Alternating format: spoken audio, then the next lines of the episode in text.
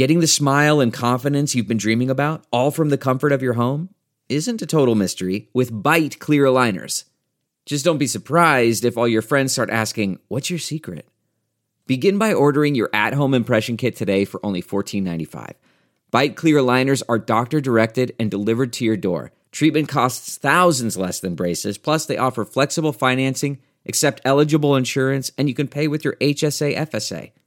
Get eighty percent off your impression kit when you use code WONDERY at byte dot com. That's B Y T E dot com. Start your confidence journey today with Byte. There's no distance too far for the perfect trip. Hi, checking in for... Or the perfect table. Hey, where are you? Coming! And when you get access to Resi Priority Notify with your Amex Platinum card... Hey, this looks amazing. I'm so glad you made it. And travel benefits at fine hotels and resorts booked through Amex Travel, it's worth the trip. That's the powerful backing of American Express. Terms apply. Learn more at americanexpress.com slash with Amex. We're driven by the search for better. But when it comes to hiring, the best way to search for a candidate isn't to search at all. Don't search. Match. With Indeed. Leveraging over one hundred forty million qualifications and preferences every day, Indeed's matching engine is constantly learning from your preferences. So the more you use Indeed, the better it gets. And listeners of this show will get a seventy-five dollars sponsored job credit to get your jobs more visibility at Indeed.com slash match. Just go to Indeed.com slash match right now and support our show by saying you heard about Indeed on this podcast. Indeed.com slash match. Terms and conditions apply. Need to hire? You need Indeed. I want to tell you a story. It's a story about a scandal, broken relationships, gossip, rumors, money, corporate rivalry, and a broom. A performance-enhancing broom. My name is John Cullen. I'm a comedian, podcaster, and for twenty years, I was a semi-professional curler. And I want to tell you the story about how a single broom almost imploded the five hundred year old sport of curling. We felt like we were bringing a knife to a gunfight. It's the story of a superstar and his fall from grace. Well, I was being dragged through the mud. It's the story of two brother entrepreneurs with a dream. Yeah, I said, that's great news. It's a story of intrigue. I still don't understand why we want to keep his name secret. The full story has never been told, so I'm going to tell it. Broomgate, how a broom almost killed curling. It was a year I'd like to forget. To listen to Broomgate, search for Broomgate in your favorite podcast app. That's all one word, Broomgate. The spirit of performance is what defines Acura, and now it's electric. Introducing the Z D X, Acura's most powerful S U V yet. Crafted using the same formula that brought them electrified supercars and multiple IMSA championships, the Z D X has track-tested performance that packs an energy all its own. Unlock the energy and order yours at Acura dot com.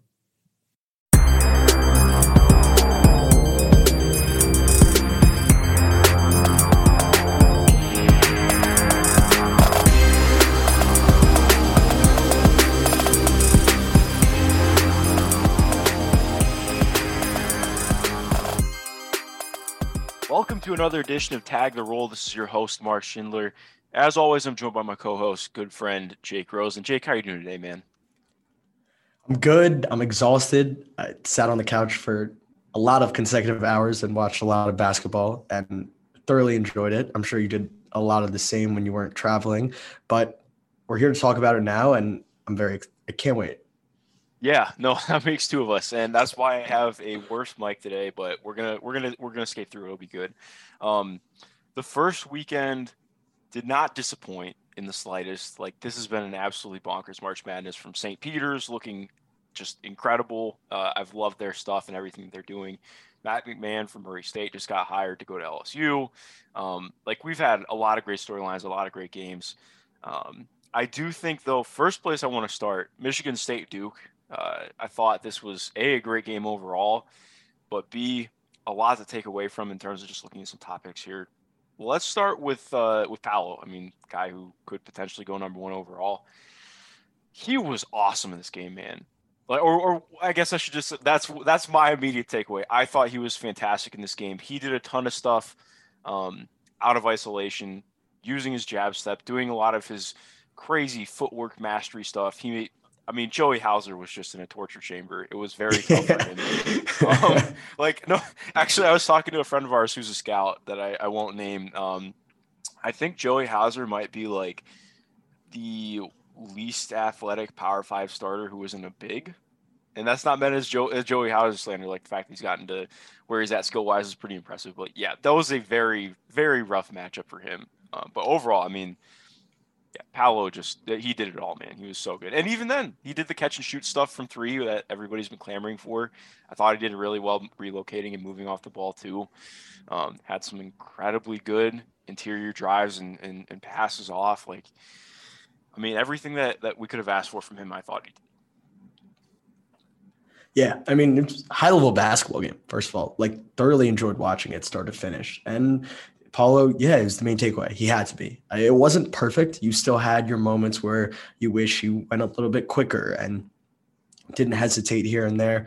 A bad process, maybe got stripped on a drive, but hey, it's never going to be perfect. And the big-time flashes were just so apparent in this game. As you mentioned, whether they were as a self-creator using his frame and footwork to create finishing windows, uh, just absolutely bullying Joey Hauser. Obviously, we're not talking about, you as you mentioned, again, N B A competition, but you got to play who's in front of you. And um, Paolo absolutely dominated that game. And there was one clip that stood out to me in particular. It was in the first half. Uh, Paolo kind of, kind of got looped into running a D H O, which he ended up keeping, and then You know, fake the D H O, fake D H O, and then laid down a drop-off. Marco ended up bobbling it, and it amounted to nothing. But to me, that was like the optimized Paolo play. It just parlayed his decision-making, handling, and just ability to put pressure on the defense as a scorer and then capitalize on that as a playmaker. And we saw that a lot today. The clip you posted, that's probably, again, one of the most optimized versions of Paolo in the N B A. Relocation, pump fake, redrive, and then the dro- timely drop off. Um, he did a lot of really good things that I think Mike Schmitz had a tweet about, just like simplifying his game. And I, I think for Paolo, as we're going to see improvements, less is more, I think is a good way to put it. I'm keeping things simple, relying on your strengths and not getting a little bit too carried away that he can tend to do after he hits a couple tough jumpers, but yeah. it, don't we all? Um, and again, Paolo is no perfect prospect, and this was not a perfect game, but man, was it a good one. Yeah, I thought he was really solid defensively as well. Like, he wasn't perfect again, but, like, he had some really big moments late as well. Um, another thing I would want to hit on with him, too, um, like you mentioned with the processing, I do think there were times where it was slow, but also, I mean, Michigan State's defense was pretty good in this game. Um, overall, I was just really impressed with his ability to dissect them, especially late. I mean, there was a point, I'm trying to remember, I think it was sixty-five sixty-five um, with, like, six or seven minutes left in the second half. And then obviously Duke ends up winning by, I think, eleven. Um, and that kind of encapsul- encapsulates what the offense can look like for Duke when they actually fire on all cylinders. Um, do you have anything else you want to hit on with Paolo? No, I mean, I, again, we mentioned it. Just his versatility was on full display. Uh, the catch and shoot stuff was awesome. The post footwork, we've seen that all year. But to me, those quick attacks are, are the most valuable Paolo clips that you can see late in the season, and of course will be crucial for his development as a star and an offensive superstar and just a big time creator. Obviously there are things to work on, and it's not going to happen overnight, but yeah, the flashes, and just, I hate calling them flashes because he did it for forty minutes, um but yep. Some of the plays that he made, we didn't even mention the turnaround jumper, which was just pretty nutty. Uh, I actually went to the, go to the bathroom, and I came back and I go, what did I miss? And my boy was like, oh, you, you'll, you'll never guess. Like, yeah. Paolo, he goes, it was one of those where everyone went, ooh, and boy, was he right. Um, it just, he does some impressive, really impressive stuff on the basketball court. And then you remind yourself that he's six ten, two fifty and nineteen years old. Things aren't really normal that he's doing out there. One thing I did want to ask you too, because this got brought up in a, in a, in a, reply thread underneath one of the clips I posted. You know, they want to, people want to see him brutalize guys more, which I get, like wanting to do the full physicality twenty-four seven. That's just a really tough play style. Like, I'm not trying to say it's not possible, but I do think, like, I mean, that's part of the reason why we see, like, okay, Blake Griffin used to be that guy. A lot of people, I think that there has been some pointing to it in terms of looking at comps for Paolo, which I think those have been all over the place this year. Like Detroit, Blake Blake Griffin is one of the closest ones, I feel like. Um, and even then, like, his play style became a lot less physical playing in Detroit because of all the injuries he suffered. Not to say that's going to be the same thing for Paolo, but like, I do think it's a harder pathway than maybe gets uh, it's brought up. But, and I, I like, I'm probably oversimplifying it to a degree, but it is something worth noting for sure. No, I mean, one thing, like, injuries aside, I just think he's too skilled for that. Like, he has perimeter skills, and defending him on the perimeter, if you're going to, and obviously this is, like, as you said, super dumbing it down. If you're going to consistently employ him on the interior, then you kind of broaden the defender that you can play him with, which is a brute, stocky, bigger four who's just going to go body for body in the post. The whole optimization of Paolo is that he can play all over the floor. You can employ him with some creation stuff. He can run D H Os. He can be a screener. He can pop. He can do all these things, and then he can take you into the post. And the defender who can check all those boxes and limit him in all those areas, those guys are few and far between. So I just think, yeah, while he might be quote unquote better in that aspect, in that particular aspect, overloading on that kind of takes away from the whole idea, what makes him special as a prospect. Yeah. No, I'm right there with you, man. Um, all right, well, let's move on a little bit more in this game. Uh, I want to hit on Wendell Moore really quick. I just thought he did a lot of the stuff that continues to be really intriguing to me. Uh, the secondary playmaking, doing stuff off redrives, like you mentioned. The shooting was there. Uh, he's so good at the one or two dribble pull-ups, you know, right around the elbow, which sounds like, again, not a perfect thing, but he hits it at a high enough clip where I'm like, okay, it's something. Um, was a menace getting to the line. I think he only finished with six field goal attempts, but he had ten free throws.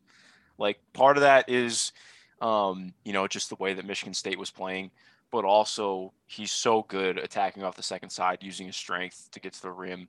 Um, and having enough verticality to make it matter too. Like, he's not a super vertical athlete, but it's enough. Like, it's, you know, not the Keels, like, zeroth percentile verticality to, you know, actually having, and we can talk about Keels too, but like, yeah, I was really impressed with Wendell.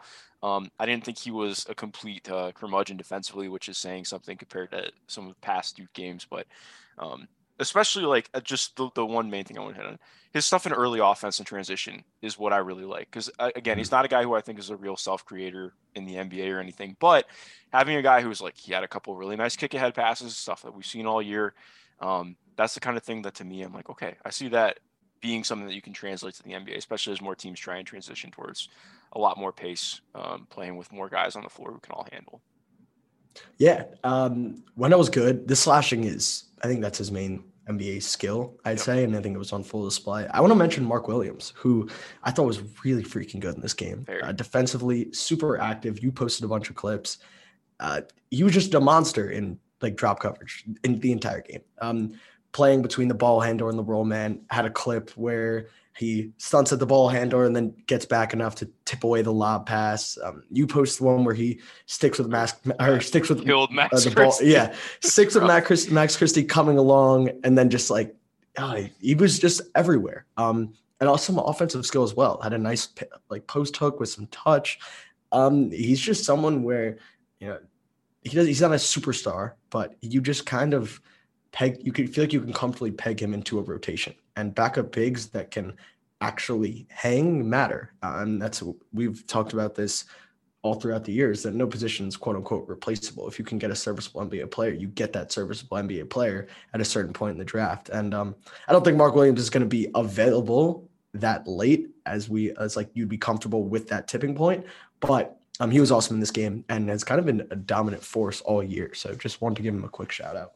Yeah, he's somebody who I think I've gotten a little bit higher on lately because mm-hmm. I do, uh, like, especially, again, just in this game, I thought he, he had three or four moments where he was able to put the ball on the deck once or twice and, and make a play, which counts. Like, a lot of it's not coming off passes or anything, but I do still think, like, okay, as long as you can trust your hands and you can make a play at the rim, that makes it harder for a defense to load up on you and to just, you know, treat you like a non-threat. Um, I do want to see a lot more in terms of what he can do as a short roll playmaker. Um That's going to that T B D on that, which is probably why you and I are maybe a little bit lower on cons- than consensus on him. Um, mm-hmm. But again, the defense was insane. Like his uh, his ability to stay vertical, like he does have kind of high hips, but I think there's a tendency for guys with high hips to really lean when they're doing pick and roll defense. Like um, I-, I think one of the things that I find so impressive about him is even though he's really long and does have high hips, he's so good at staying vertical. Like, he's really good at not bending over and fouling. He's good at keeping his arms straight up, even if he's not jumping. Like, he's very good at just staying vertical. Um, and that's a, it's a nice tool to have in your back pocket when you're, you know, you're, it makes it easier on you as a defender. So I like that a lot about him. Yeah. Um, is there anyone else you want to hit on? Gabe Braun was nuclear from three. Gabe, um, I, I, I, the only thing I have to say about Gabe, continues to be one of my favorite U D F A guys coming up, or maybe late second. Who knows what a team thinks. Um, but I mean, yeah, very good shooter. Can, how do you feel about Gabe Braun off the dribble? Like, at least can do you believe in him to make one or two, one or two dribbles and a solid decision or play?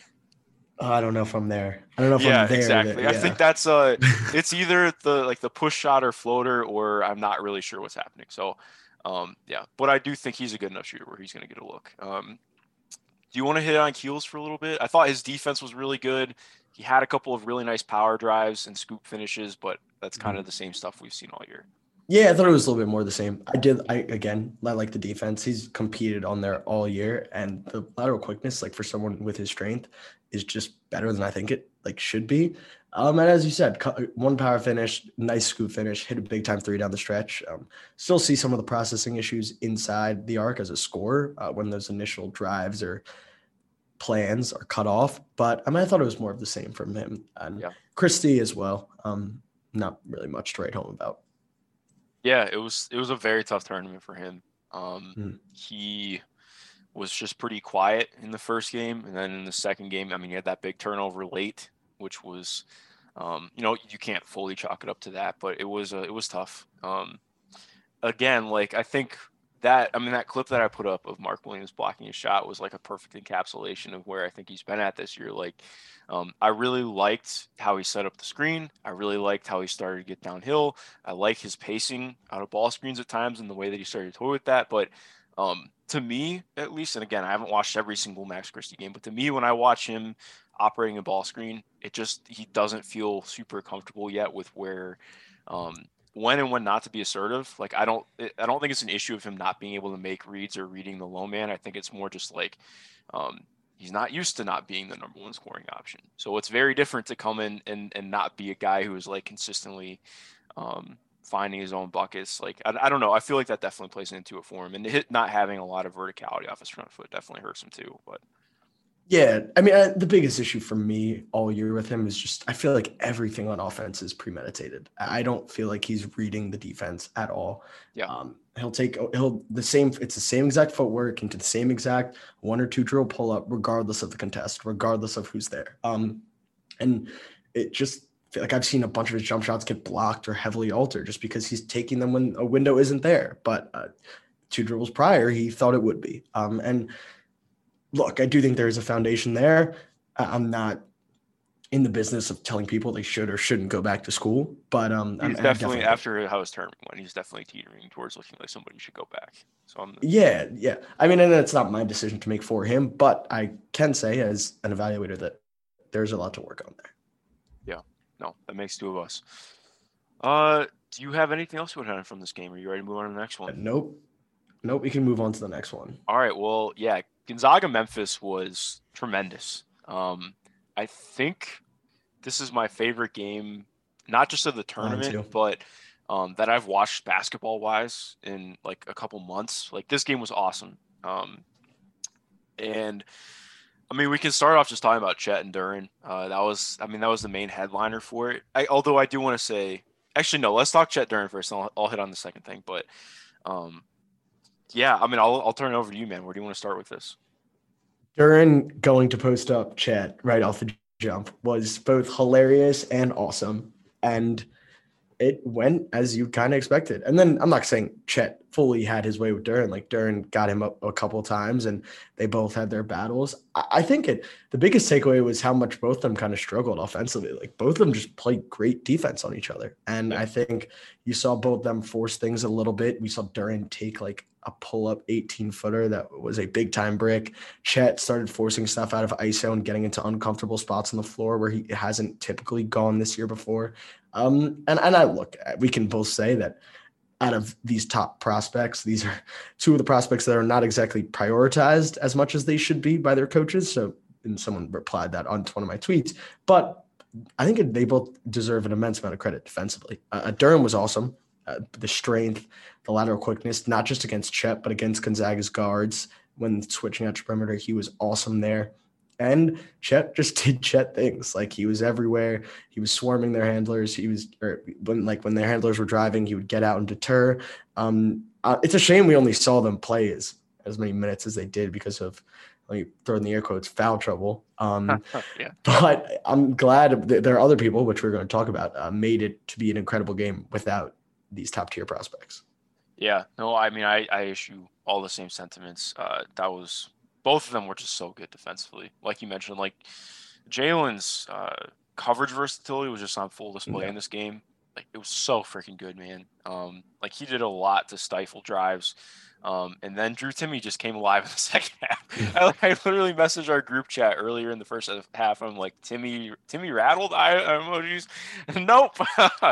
No, I don't know what the fuck I was talking about. Man hits a big three, uh, hit like every touch shot within sixteen feet. It felt like um, his touches.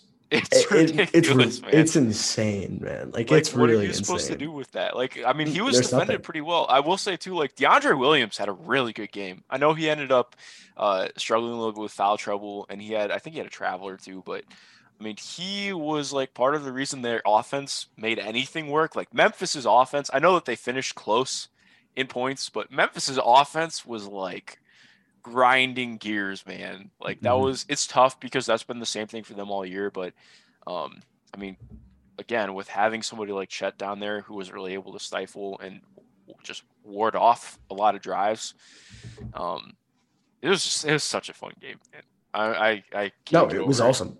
Yeah, and Memphis's was, ball I, pressure was so good. Like, I love watching them play defense. The way that they um just absolutely hound opposition was really fun, but it also burned them a couple times late. As you know, you start to get tired. Gonzaga wants to run as fast as shit, and if you slip up at all, it's a bucket. Easy, easy four on three or five on three. So it's just, uh, yeah. The best was, I mean, I get a call from my dad about like midway through the first half. He's just like, I know these guys play on the West Coast, but like, why don't you, why don't you tell me they run like this? This is awesome. And I'm just like, I, it's pretty insane. I, they, those guards, Nembhard, and I think that's who we're trying to talk about. Um, yeah. Nembhard was absolutely nuts. And, and you know, you hard to you try not to base anything off one game, um, but he's sort of been he's sort of been trending this way throughout the year as just the key shot maker and guy that stirs the drink and creator for them. Uh, when Strother kind of isn't feeling it off the ball, and Bolton is a little bit more streaky than Nembhard is, uh, just being that composing, calming guard. I'm not saying, oh, you're penciling him to be a backup point guard, but that that seems like someone you're going to want to use a second round pick on without a doubt. Um, he was just so good. The handle, the patience, the, I mean, the shot making was awesome. Hit so many big shots down the stretch for them. Touch in the paint, uh, you name it. He he was ten out of ten. Yeah, no, that's I mean that's exactly where I was going. He was yeah, like you mentioned. I thought he was player of the game almost for yeah. uh, for Gonzaga. He totally lifted their offense late. Um, my thing with him is like, I, I mean, again, I wasn't as in tune, uh, you know, prior years. I know the shot has been a concern, not as much this year, obviously shot thirty-eight and a half percent, pretty good volume, eighty-six percent from the line. Um, but I mean, that obviously changes up where you're at with him. Cause he's to me, like, I think he's more of like, obviously he's a, he's a combo, but I think defensively he's more of a two than a one. Um, So where does like you're just kind of second round and out, or where are you at with him? I mean, I would, I think, I think that's where I'm like safely you you can place him right now. Obviously, you need to do a little bit more digging before I'd say like first rounder. Um, but yeah, it's I think the shooting is a huge part of it. As you said, it's been consistent throughout the years. Now, if you just took this one year, thirty-eight percent on high volume, which I'm sure I don't have the assisted numbers in front of me, but I'm sure a decent amount of. Unassisted based on like anecdotally based on what I've seen, um, and with the paired with the eighty-seven percent from the line, it's pretty damn good. But uh, we are lucky enough to have more than a one year sample with him, and it's hard to completely throw that out the window. So he's definitely someone I'm worth tracking, and I'm very excited to watch this weekend. Yeah, no, that makes two of us, man. Um, who else do, do we need to hit on anybody else from this game? Um, I mean, are you a Josh Minot guy? I mean, he has he had some some wild verticality. Um, yeah, like the typical thing. He's somebody who I need to do a total deep dive on, but um, like every time I go to watch Memphis or Jalen Duren play, I'm like, oh, well, you know, there's Josh Minot. Like there, he, he just did a massive fucking play. And then he, he just, he does it normally like twice a game. And you're like, okay, cool. Um, I don't know what to think of him. Like to me, um, like obviously not the same guy. It's different because he went to school, but it just reads a lot like K, the same thing as like K J Martin, you know, like nuclear, nuclear vertical athlete. Shows a little bit of like, maybe there's some kind of handling there. He's not necessarily a poor fuel guy.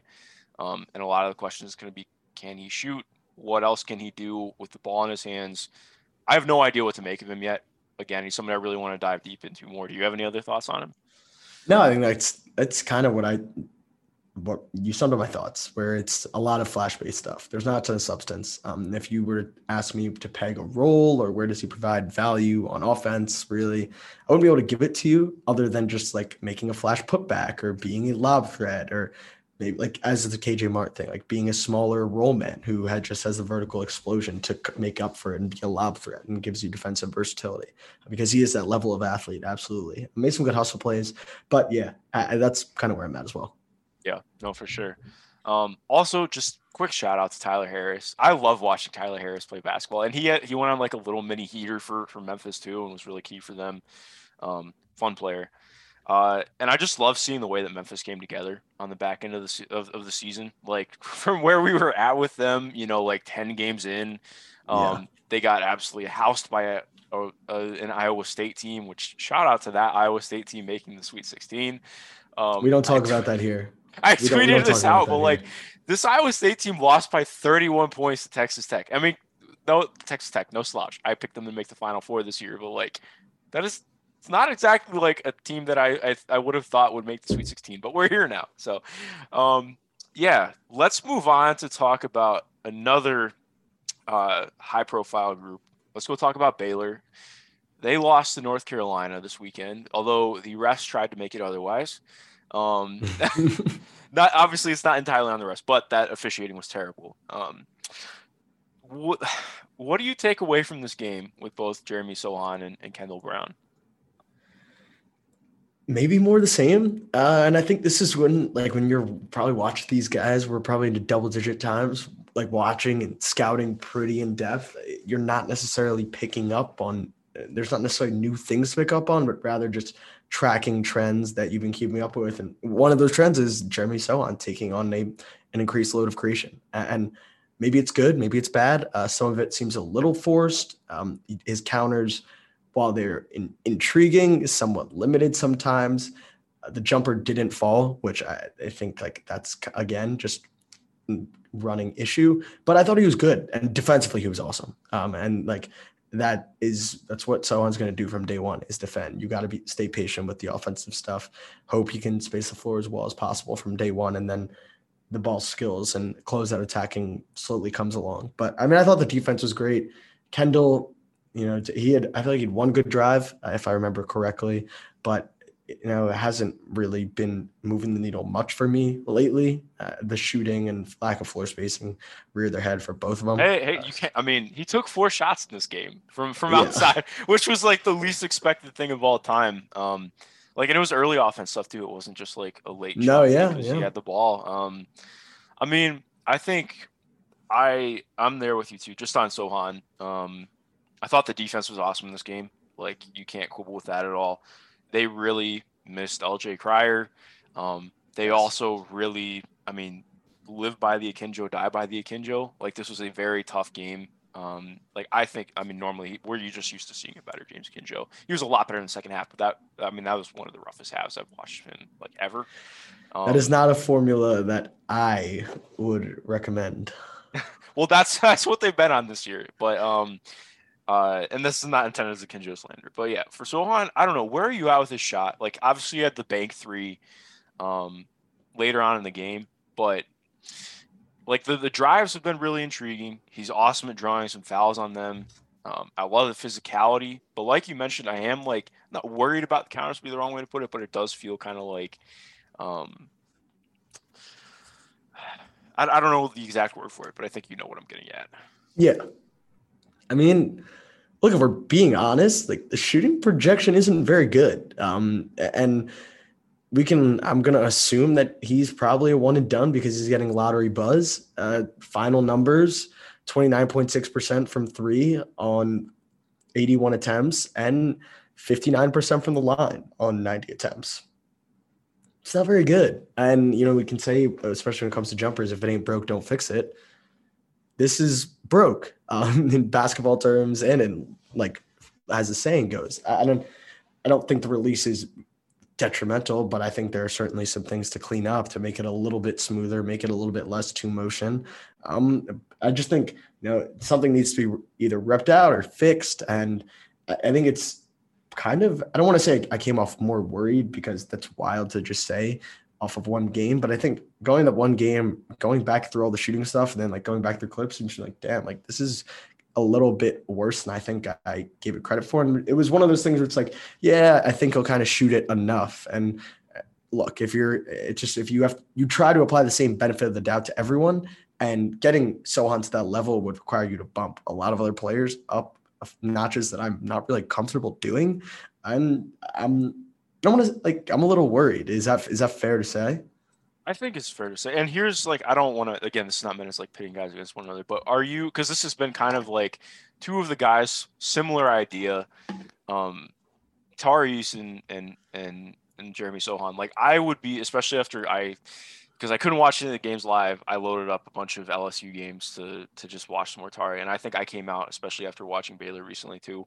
Um, I'm just higher on Tari and his projection, especially as a shooter, than I am with Jeremy right now. I do think Jeremy's a much more reined-in defensive player, um, and I probably trust his playmaking flashes a little bit more and just his feel overall. But um, it's I, I don't know. I think like I still again I still think he's a, a, a lottery-worthy player, and it's going to depend on where we both come out on him. But yeah, um, it's not just based off the one game. But I do think we saw some of the stuff. It's like, oh, okay, yeah, and I, I just.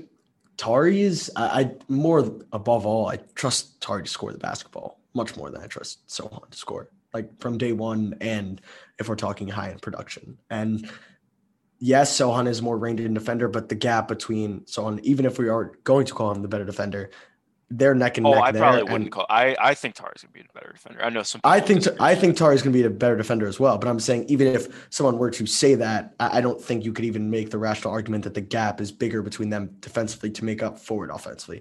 Tari is legit. Like Tari's been legit shooting, shooting. Um, yeah.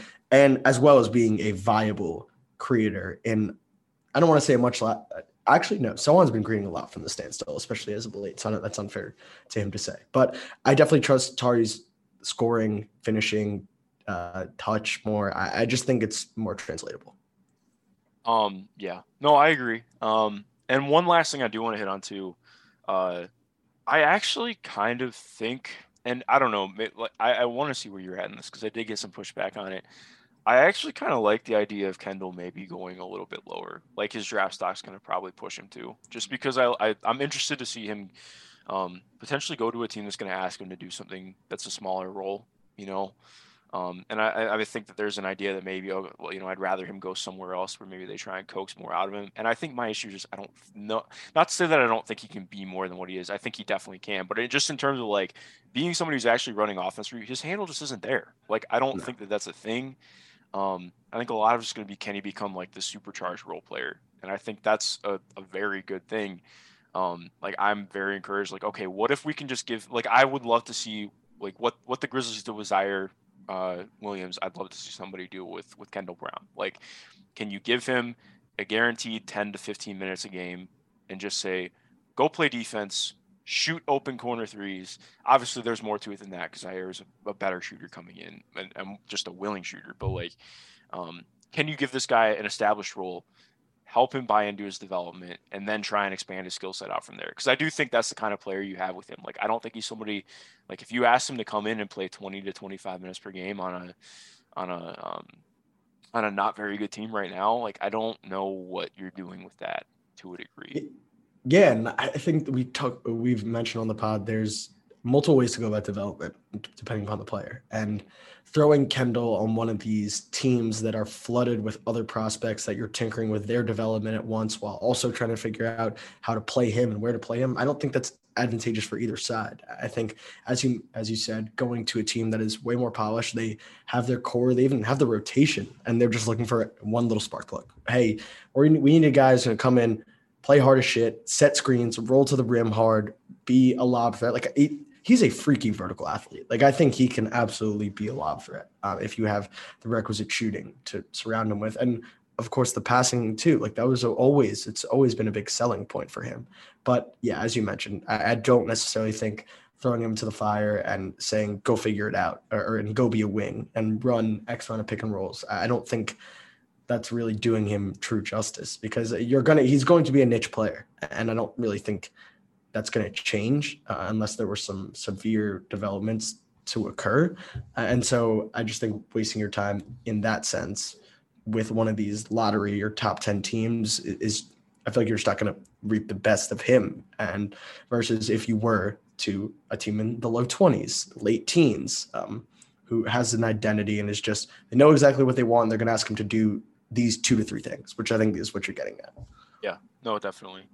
Um, I don't have anything else to hit on this other than shout out to Brady Manick turning into an absolute flamethrower before he got tossed, which I don't think he should have been tossed, but that's a whole other thing. I, um, I we're not wasting agree, time on yeah, the refs. I agree that it was a flagrant, but that tossing somebody like that in the tournament was just kind of bonkers to me. But um, we move. Uh, let's talk. I'm actually skipping around. Let's talk about Ochai, uh, Agbaje, and Christian Braun really quick, um, and Arthur Kaluma too. Uh, first of all, I have to go on my soapbox really quick. This Creighton team is going to be so good next year. Like, they're, they're going, going to be so good. Very good. Like, I'm very bummed. That's, like, honestly. I'm if, so glad you said this. Like, this Creighton team almost beat Kansas without Ryan Kalkbrenner or with and without Ryan Nembhard. Like, it's yep. just – like, I mean, Nembhard was awesome this year. I think he was Big East Freshman of the Year. Uh, Kalkbrenner was Big East Defensive Player of the Year. Um This team was already, I think they were what, like a top twenty, top fifteen defense in D one this year. And they're going to be presumably even better next year. Like, yes, they're losing Alex O'Connell and Ryan Hawkins, who were both big for them. But um, they have Mike Miller's son, I believe, redshirted this year. Um, I don't know a whole ton about him, but I know he was like high R C I guy, which doesn't mean shit sometimes, but you know, we'll see. Um, but they have a good recruit, recruiting class coming up, if I remember correctly. Um, Actually, can we, all right. Since I since I led with Craig, can we talk about Kaluma first? Yeah, we can talk about Kaluma. Okay, you, I want you start with him. All right, I don't have like crazy, crazy Kaluma thoughts. Like I am not somebody who thinks he should enter the draft this year unless like some crazy buzz happens if he goes to the combine and somebody falls in love with him. But um, I still think he's a guy who needs another year. Um, to figure some things out because this was like the perfect Kaluma game. Like if you could make everything possible that would be good for Arthur Kaluma to happen in one game, that was this game. I mean, what was he like five of ten from outside and he shot like twenty-nine percent from three on the year. Um, he had some wild drives to the interior. He was so good on the glass. I still, I probably am. Uh, I, I mean, you and I probably are both the same on his defense. Like I think he has good defensive flashes, but he's nineteen. So um, yeah, there are times when the defense isn't great, but um, you see the idea of like, okay, this wing forward who um, has like kind of a really quirky athleticism to him. Like he's got really, he's honestly, does he have bow legs? It's like something like that. Like he's got very odd movement. Um, And I mean that in a good way, but just like compared to how you're looking at most players, like, and I think you can throw some guys off, but like, he's a very fun, very interesting player. I don't know where I'm at with, uh, with his feel for the game or just playmaking or ability to make things happen off drives that aren't scoring. Um, but I mean, shout out to him, man, because he was absolutely tremendous in this game. And I'm very excited to see what he looks like next year because he's a guy who's going to be a first round lock to start the year for sure. Yeah, no, he was super fun. I mean, he's someone you like when you watch him play, you're just like, oh, the audacity, like of the audacity of some of the shots that he was taking and making in this game. To his credit, um, he was really fun. G- gave Gonzaga, they gave or Kansas, they gave Kansas a real game. Um, as someone knows, Kansas going very far in their bracket. I sweated that one a little bit more than I thought I would, and it's credit to them. I'm so happy you started with Creighton because all my friends now are talking about when they're watching this game. and they pan to Kalkbrenner, um, who's hurt, unfortunately, and Baby Nembhard, who's also hurt. And just like, damn, they're going to be so good next year when they bring the majority of these guys back, and then those two are healthy. Um, so shout out to them. Uh, no current prospects, in my opinion, but a very fun basketball team with an extremely bright future. Yeah, no, exactly. Um, I mean, yeah, Trey Alexander, too, who we didn't even mention was a freshman year, this year, and he's really fun. Um, yeah, they're going to be fun. I'm very excited to watch them play. Um, yeah, let's talk about the uh, the Kansas guys, because in some ways, this was a really good litmus test for them, because um, Creighton, like, they were only seventy-fourth in defense this year, which is way lower than I thought. Um, part of that has been injuries and whatnot, but um, like, this was a very good test for them defensively, I think.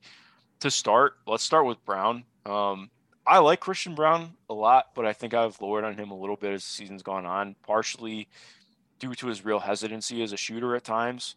Um, like, he's almost overlooking to make the right pass. Um, but, I mean, I thought we saw three or four times in this game him trying to make just one dribble off the bounce and having issues, um, which is a real problem. Uh, like, for somebody who is six five, six six, like, okay, if he's a four, maybe I get it a little bit more and you can – you can finagle it, but I do think it is a real issue when you have somebody who's really struggling to string together two dribbles and they're presumably a three in the N B A. Yeah, I think that's the problem with both Ochai and Bra- and Braun. Uh, it's that these guys would make a lot more sense if they were six seven, six eight, but they're probably six five, six six, um, and are going to be twos or threes. And which we were talking about this a little bit. It's when you're not able to provide like real secondary creation, which I don't really think any either of these guys are going to provide, you're relying on closeout attacks. And I think Braun is can shoot. Like he's, I think he's like shooting thirty-nine percent from three. And like, yeah, has like been I believe in him as a shooter, but it's just yeah. like the, he needs to believe in him as a shooter is the problem.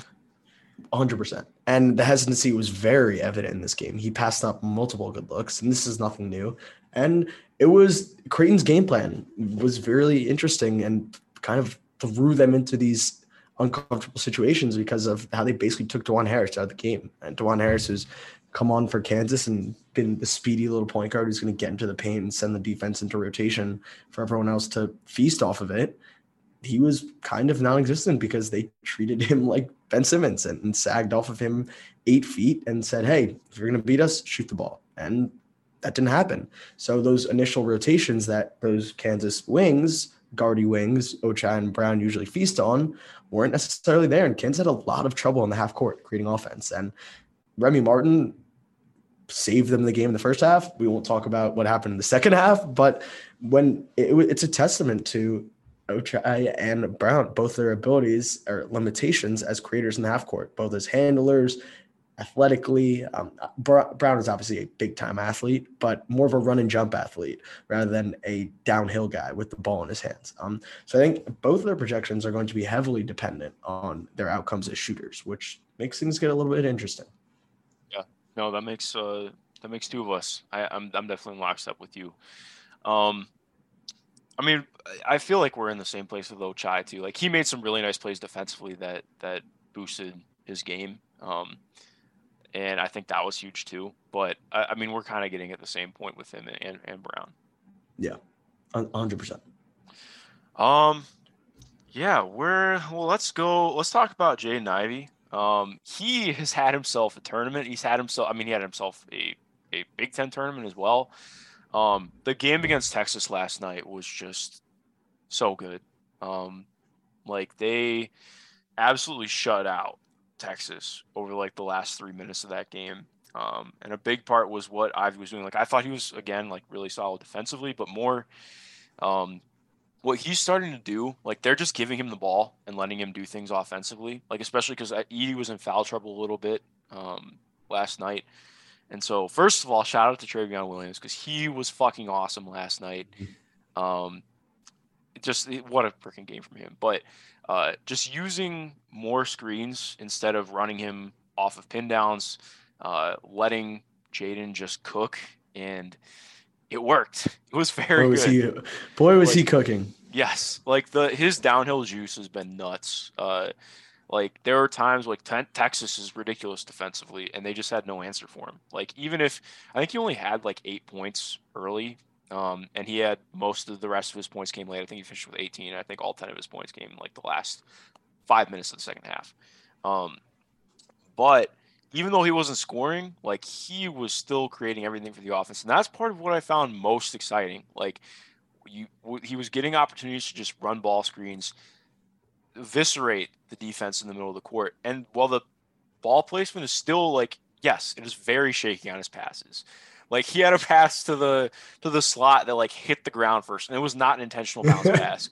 Um, it was still a bucket though, because of like how crazy his gravity is. But like, um, I mean, you can see him like making some of the corner reads when instead of like some of the things that would have been a really rough attempt at the rim earlier in the year with three guys around him, he's kicking it to the corner. And no, the ball placement's not great, but the way that he's impacting defense and then being able to actually make a play out of it that's not a, a layup.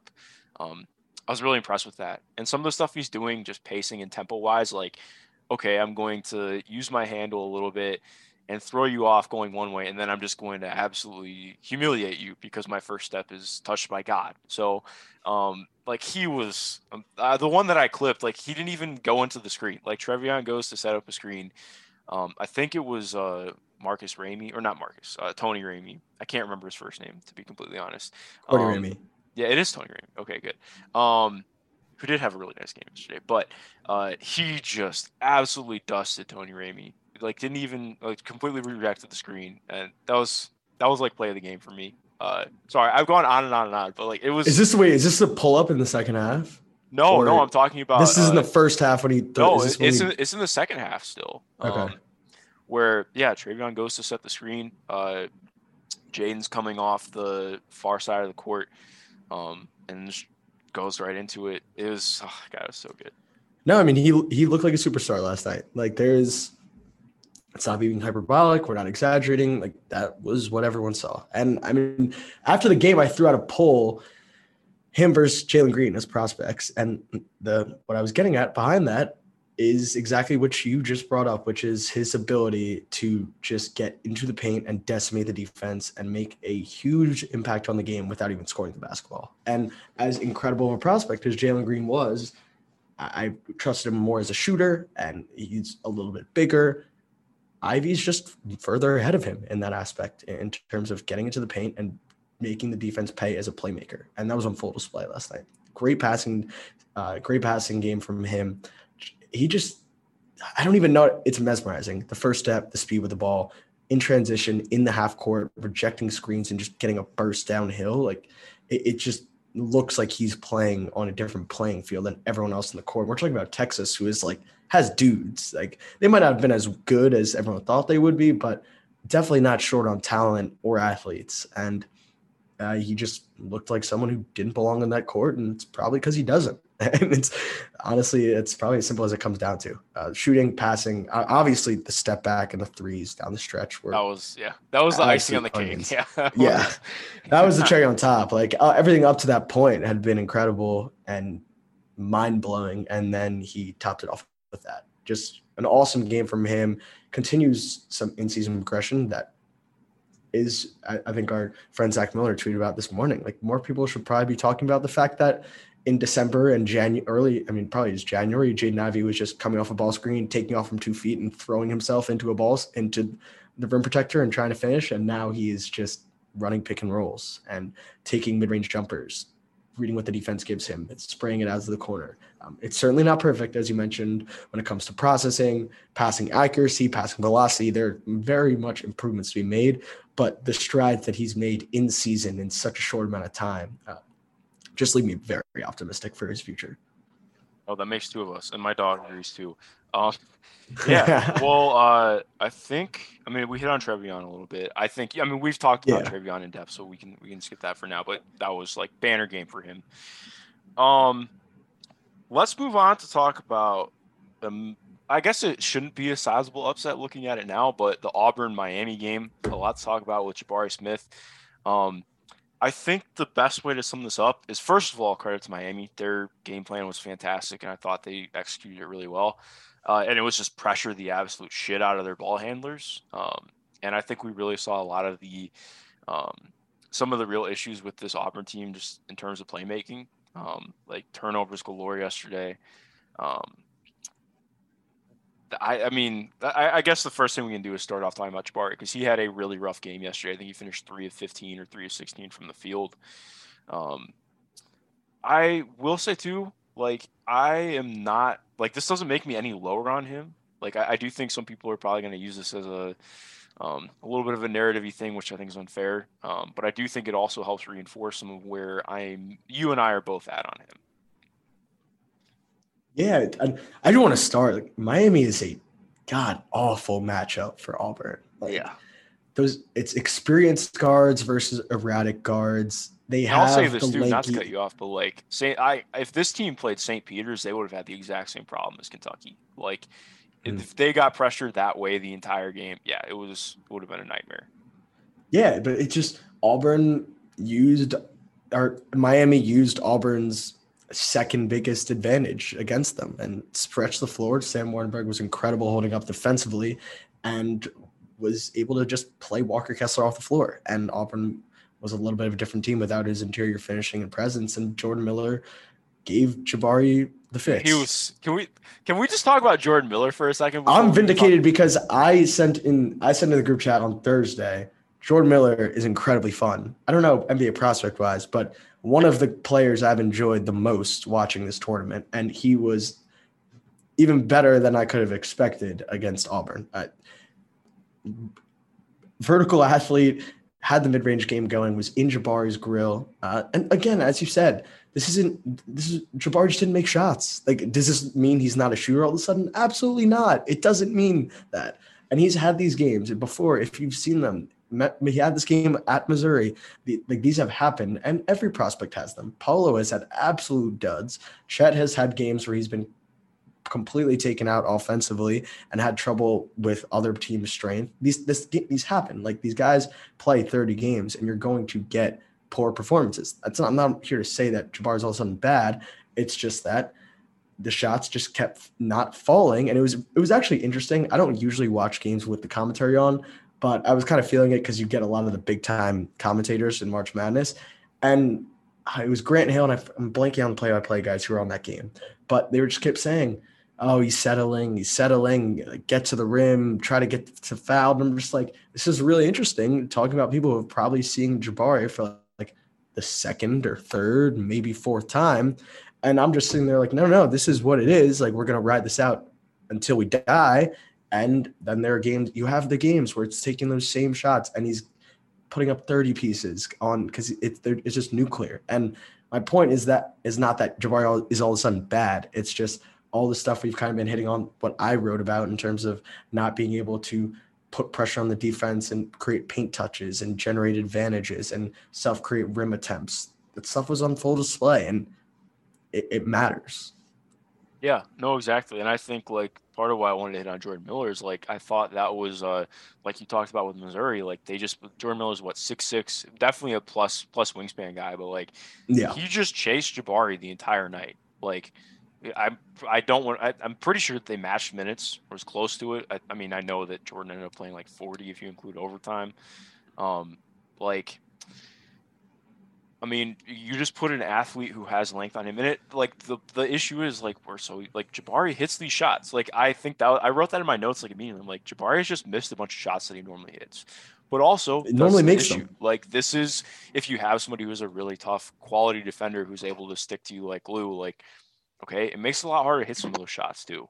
Um, granted, too, like I think there was a stat pulled. Like I think it was within like it was still in the first half.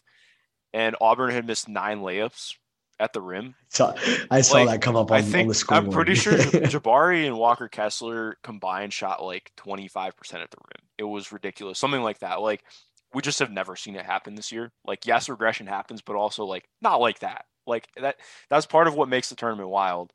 Um, but yeah, I mean, I will say too, like Jabari's defense in this game was awesome. I thought he was awesome. Very good defensively, as he has been all year. Um, he had like that really nice block too, cheating back on the Isaiah Wong, who we'll talk about in a minute. But um, yeah, I, I think we're in lockstep. Like this doesn't, this shouldn't really change your mind about Jabari.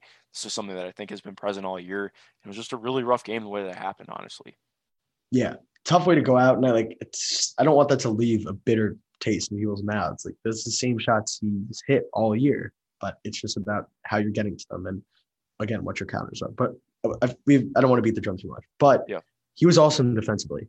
The lateral quickness was on full display, was had no issues sliding with Miami's guards, playing out on the perimeter, switching, had a big-time block, as you mentioned. Uh, good, very good defensively, and I think that should definitely be noted. Well, yeah, I mean, that gives us the opportunity to talk about Isaiah Wong now, who was, I mean, he was the man of the game. The dunk he had on Jabari was nutty. Um, like, that was absolutely wild to see. Um, I, I guess the, what I just want to ask you first before we even talk about his game, I mean, where are you at with Isaiah Wong as a prospect? Because he's somebody who had been on my radar this year, but I'll be completely honest, I just didn't watch very much in Miami because I knew he wasn't shooting particularly well from three. He wasn't upping his volume. Um, I, like, he really made real strides as a finisher this year. Like, I think he shot over fifty percent on twos for the first time in his career. A lot of that is his finishing craft, which was on full display in this game. Like, he hit some really tough shots, but also, like, some of the stuff that he's able to pull out, really damn impressive in the paint. Um, so where are you at with him after watching this? And, like, I, I know I still want to go and do more of a real deep dive on who he is I'm, as a player, but I was pretty intrigued.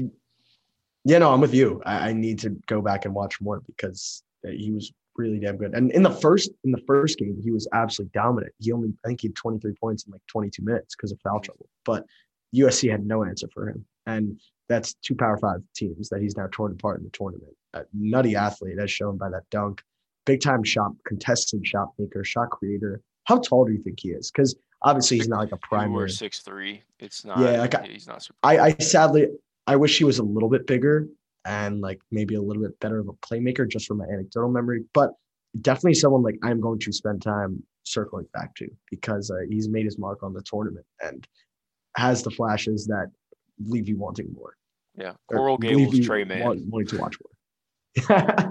No, the handle's not like that, but it's okay. No, I know that, but like in terms of like the idea of like creating some space and um, yeah, very fun. Again, not not the same player, but I had to I had to get some kind of shot in. But yeah, he was very fun to watch. Um, definitely something we'll come back to.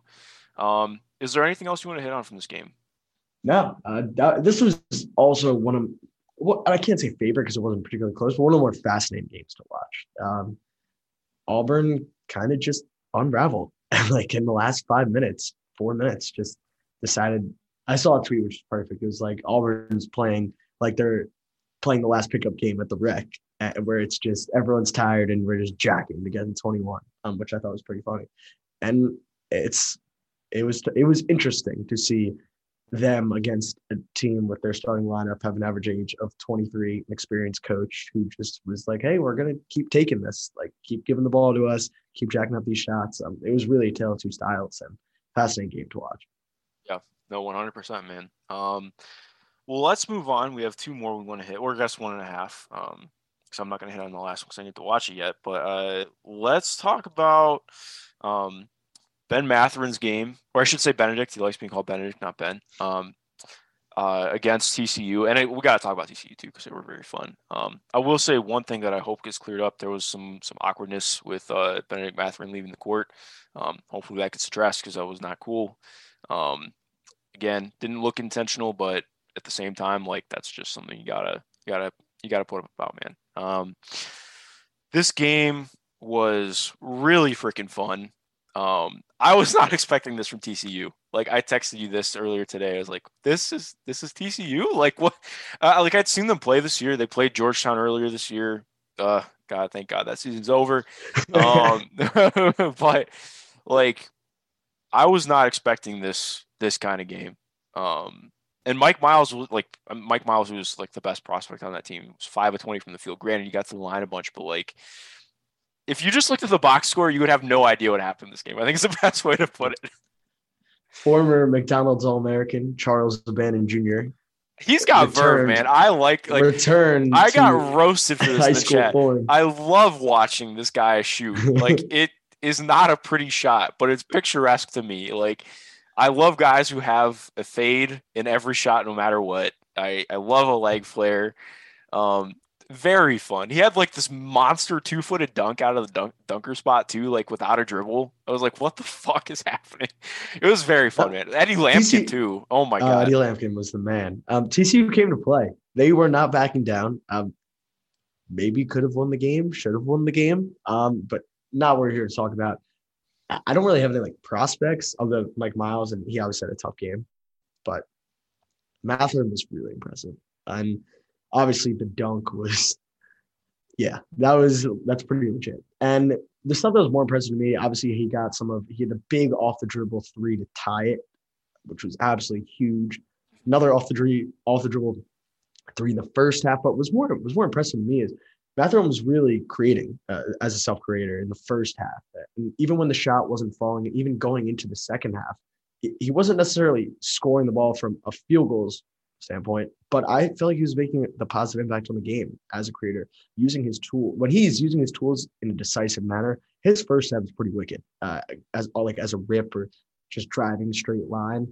Um, when he's asked to kind of change directions and use the handle, it gets into a different story. But rip, like going driving down a hill in a straight line and getting the ball in a reversal and decisively ripping to the basket, he was getting free throws on free throws. And that was really encouraging to see him make an impact consistently, even when the shot wasn't falling. Passes were awesome. He had a couple really good passes. Great skip after, again, caused a full rotation off just the simple rip drive. And he kind of showed he, he kind of showed it all, honestly, as like an off-ball complimentary player. Yeah, no, I agree. Um, like you mentioned, uh, I actually did think he had a really nice moment with his handle. He had a good cross coming out of the right slot. Um, after it was kind of a catch and drive, but it was also from a standstill. Like he let his man get set, and then he like he kind of used it against him, which I really liked. Um, did not end up getting the finish, but he had like a um, like kind of a, an around the world type finish that Christian Koloko finished off. I know exactly what player you're talking yeah. about. And I have that clip because that was one of the things I was talking about. Just that was one I actually was surprised he did not get a foul on that. Um, yeah. Because he, he definitely drew contact on it. But yeah, he, uh, I, I mean, I, I can't really expand anything on that. Like you hit the nail on the head. He was very good in that aspect. That's stuff we want to see more of. Like I was very impressed with that. I was, um, so I, w- well, I was going to say, speaking of in-season developments, I feel like the first time we talked about Mathurin was right around the time when they played in Vegas, when they played in Michigan. And yeah. he, kind of had his big, his first big like national stage game. And he gave Michigan buckets, but it was a lot of in-between floaters, mid-range pull-ups, catch and shoot threes. I'm like, okay, yeah, this is good, but like show me more. And he had a couple of off the dribble threes, had a wild movement three on their baseline out of bounds. I love it in Arizona, like everyone's, Tommy Lloyd is great X's and O's. Every once in a while, it's just like, spread them all out, Mathurin sprint to the corner, catch and turn and fire. And they ran that one and He actually, he, it was bottoms. And so for him, I think he's very quietly expanded his offensive arsenal as the season has gone on, which has been very encouraging to see. Yeah. And I, um, I really like too, he had a, uh, another drive out of the slot, um, where he normally has really struggled with digs for a lot of the year, and he was able to gather the ball, still got off a really nice floater that went in.